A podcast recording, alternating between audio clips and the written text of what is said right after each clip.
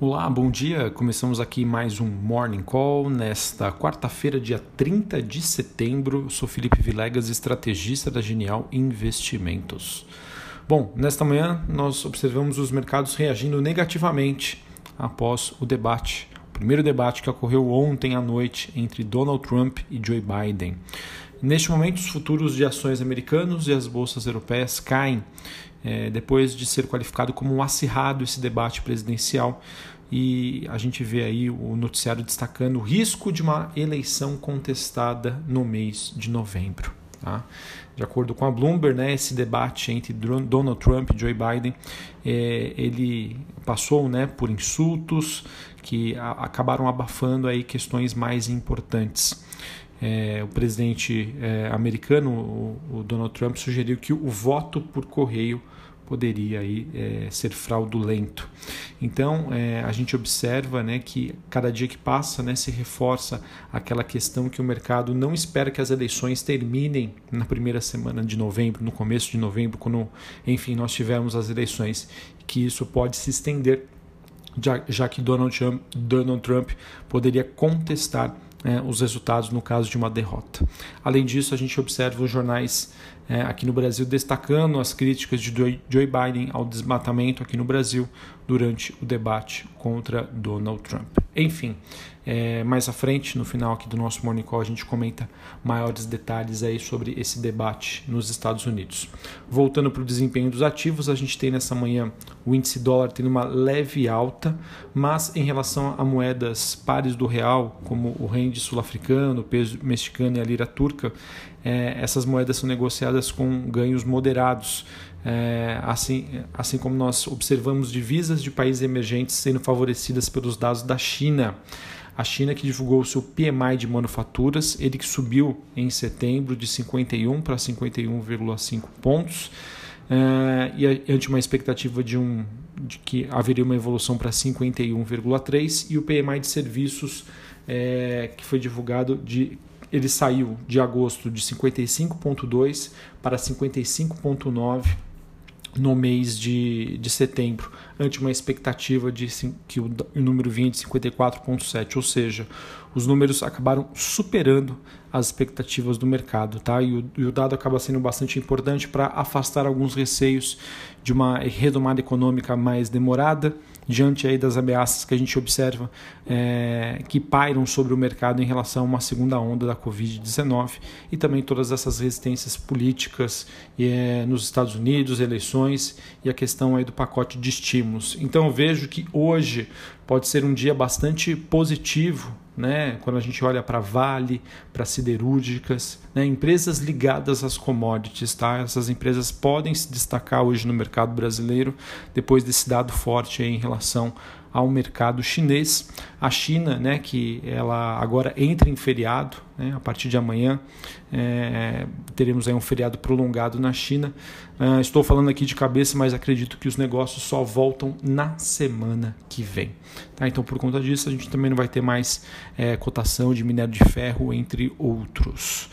Uh, que mais que nós temos? Ah, e além disso, né, nós tivemos os futuros de minério de ferro estendendo a alta motivados pelos dados da China e pelos embarques diminuídos no Brasil depois que a Vale precisou fechar uma planta.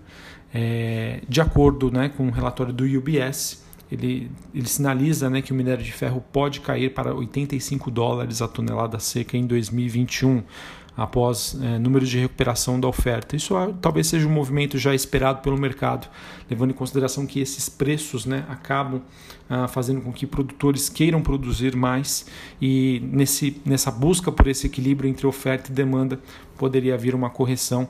O minério de ferro hoje se encontra na faixa entre 110 a 120 dólares a tonelada seca. O petróleo recua hoje, tem na sua segunda baixa consecutiva, é, ele que negocia agora na faixa dos 38 dólares. É, que motiva essa queda seriam os receios sobre a demanda global. Sobre a agenda do dia, hoje nos Estados Unidos nós temos é, dados é, sobre ADP, variação do setor de empregos, também teremos o PIB anualizado, Desculpa, não sei se me falei agora. Então, 9,15 ADP variação de emprego, 9,6 PIB anualizado nos Estados Unidos e às 10h45 PMI de Chicago. Aproveitando para falar da Agenda Brasil, às 9 horas da manhã, taxa de desemprego, às 9 e meia, resultado primário, nominal do setor público e também relação dívida-PIB. Às duas e meia da tarde, criação de empregos formais é, referente ao mês de agosto. Bom, uh, então, assim, de maneira resumida, tá? A gente continua monitorando os investidores de olho aí no noticiário sobre o coronavírus, sobre quem sabe a possibilidade aí de uma vacina, sobre as negociações em Washington para o novo pacote de estímulos. É, expectativa aí que isso deva chegar a, a um momento mais crítico essa semana, tá? É, apesar de, dessa, desse posicionamento, a gente teve aí mais uma vez Nancy Pelosi afirmando que o Congresso americano estaria próximo a uma votação entre hoje e amanhã. É, do pacote de estímulos aí que estaria sido proposto pelos democratas, um valor muito superior ao que a Casa Branca já sinalizou que apoiaria. Tá? Então vamos acompanhar, é, digamos que esses são os fatores de risco tá? mais monitorados pelo mercado. A aprovação do pacote, desse pacote, e também as eleições nos Estados Unidos.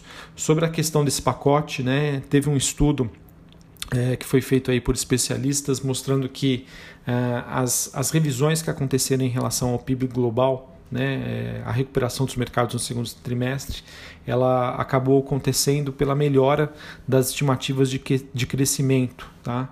É, porém, essas revisões que aconteceram no segundo TRI, elas acabaram se estabilizando, ou seja, o que o mercado quer, o que o mercado espera, né, para dar maior suporte a essa continuidade, essa revisão para cima das expectativas, é esse suporte da parte fiscal, né, e também que essa segunda onda da Covid-19 não venha tão forte aí quanto o mercado se espera.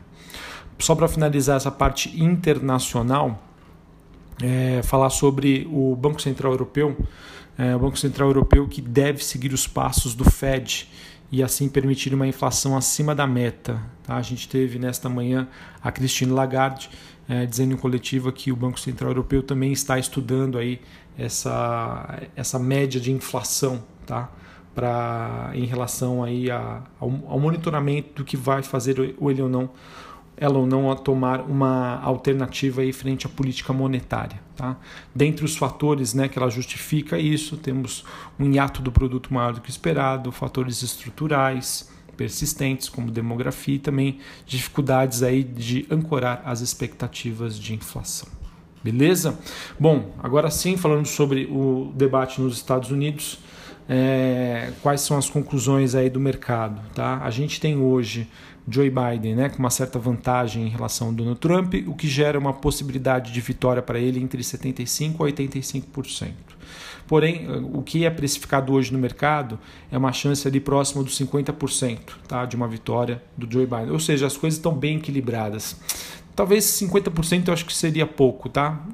60% talvez, tá? Ou seja, as chances são menores, as chances precificadas hoje no mercado de uma vitória de Joe Biden é, a, é, é bem próxima de Donald Trump.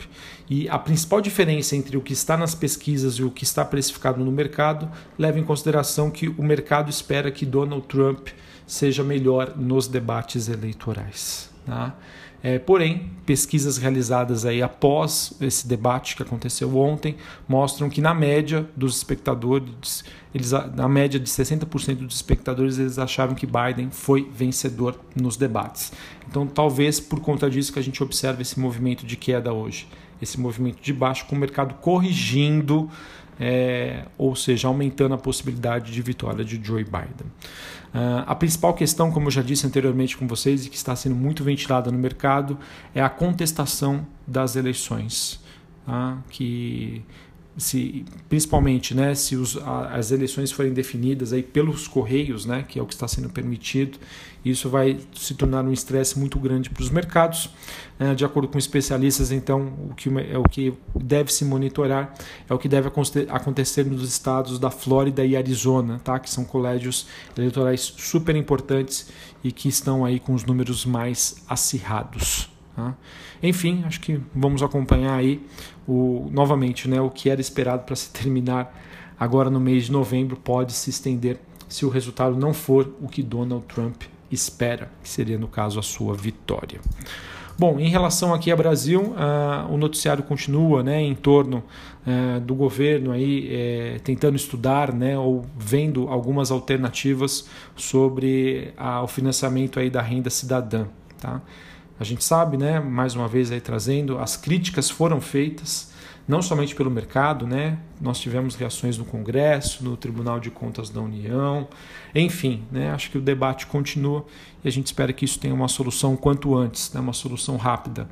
É, o mercado ele, ele, ele tem toda essa preocupação em relação ao, ao rumo né, da, das, das contas públicas, das dívidas públicas.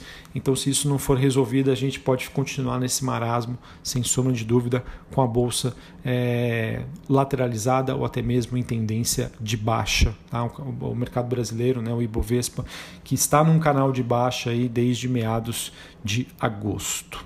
Bom, sobre o noticiário corporativo, para a gente encerrar aqui o Morning Call, nós tivemos a B3 informando ao mercado ontem que concluiu a aquisição da participação restante de 25% da BLK Sistemas Financeiros. Tá? É, foi uma, uma transação que aconteceu em março de 2019. É, e agora foi apenas concluído para 100%. Tá? Ela tinha 75%, passou para 100%. Que massa. Nós tivemos aí a Gol adicionando novos destinos à sua malha é, aérea no mês de outubro. A oferta de voos, de acordo com o valor econômico, chegará a uma média diária de 400 decolagens por dia no mês de outubro, o que representa aí um crescimento de quase 50% em relação a setembro. Bom, a gente teve aí um block trade que aconteceu no final do pregão de ontem. O block trade é uma transação grande, né? um volume de oferta grande de ofertas, um volume grande né, de ordens. No caso, o que aconteceu foi a saída do Itaú Asset Management da Guararapes. Tá? É, no caso, aí foi uma saída que representou 2,2% no capital da Guararapes, que é dona da Riachuelo, e 12% do free float, ou seja, do número de ações em negociação. É, tem uma matéria no Valor Econômico mostrando aí que a Clabin está promovendo uma intensa campanha para romper a resistência dos acionistas minoritários contrários aí à proposta de 367 milhões aos controladores para extinguir o uso de royalties por uso das marcas que dão nome à companhia né, e alguns dos seus produtos, no caso Clabin. Mas uma, algo que pode se estender aí para os próximos dias, que são meses. Bom, notícia para a Local Web, ela que celebrou o acordo para comprar a Etos Social por 18,95 milhões de reais. A Etos, que foi fundada em 2015 em Ribeirão Preto, ela que fornece sistemas para gestão e marketing digital em redes sociais, plano estratégico da Local Web, ela que está capitalizada, então ela vai atrás né, dessa, desse crescimento inorgânico através de compras de outras empresas. Tivemos ontem, através de um evento realizado na internet, o presidente da Marfrig dizendo que existe uma expectativa de que a China possa habilitar mais plantas de carne bovina aqui no Brasil e Argentina para exportação no segundo semestre. Então, notícia positiva aí para a companhia, se isso se confirmar. Para finalizarmos, Raia Brasil prevê a abertura de 240 lojas por ano em 2021 e 2022. A companhia que leva em conta a sua capacidade financeira para suportar investimentos e obter também pontos comerciais atraentes com possibilidade de retornos adequados. Então, Raia Brasil aí é, com planos é, de crescimento. Acredito que isso possa agradar os investidores. Beleza? Bom, pessoal, acho que é isso então que nós temos para esta quarta-feira. O mês de setembro se encerra, o terceiro trimestre se encerra. Amanhã já é outubro e a gente caminha aí para a reta final do ano de 2020. Vamos acompanhar os principais temas do mercado, eleições dos Estados Unidos e a questão do pacote fiscal. Isso acredito que possa mudar a tendência de curto prazo no mercado e a gente também fica na expectativa barra torcida que a gente tenha alguma solução pra, para a proposta em relação à renda cidadã. Um abraço, até a próxima, valeu!